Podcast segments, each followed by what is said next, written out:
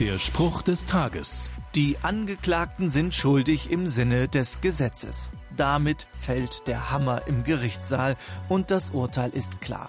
Alle Angeklagten sind schuldig und sie werden bestraft für ihre Tat. Das Verrückte ist, das steht auch so in der Bibel. Da gibt es ein Gesetz, das alle Menschen für schuldig erklärt.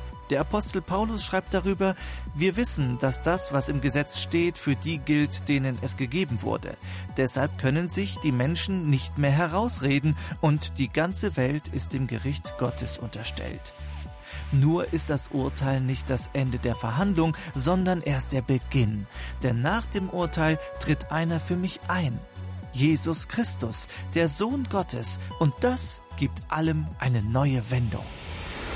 Der Spruch des Tages steht in der Bibel. Bibellesen auf bibleserver.com.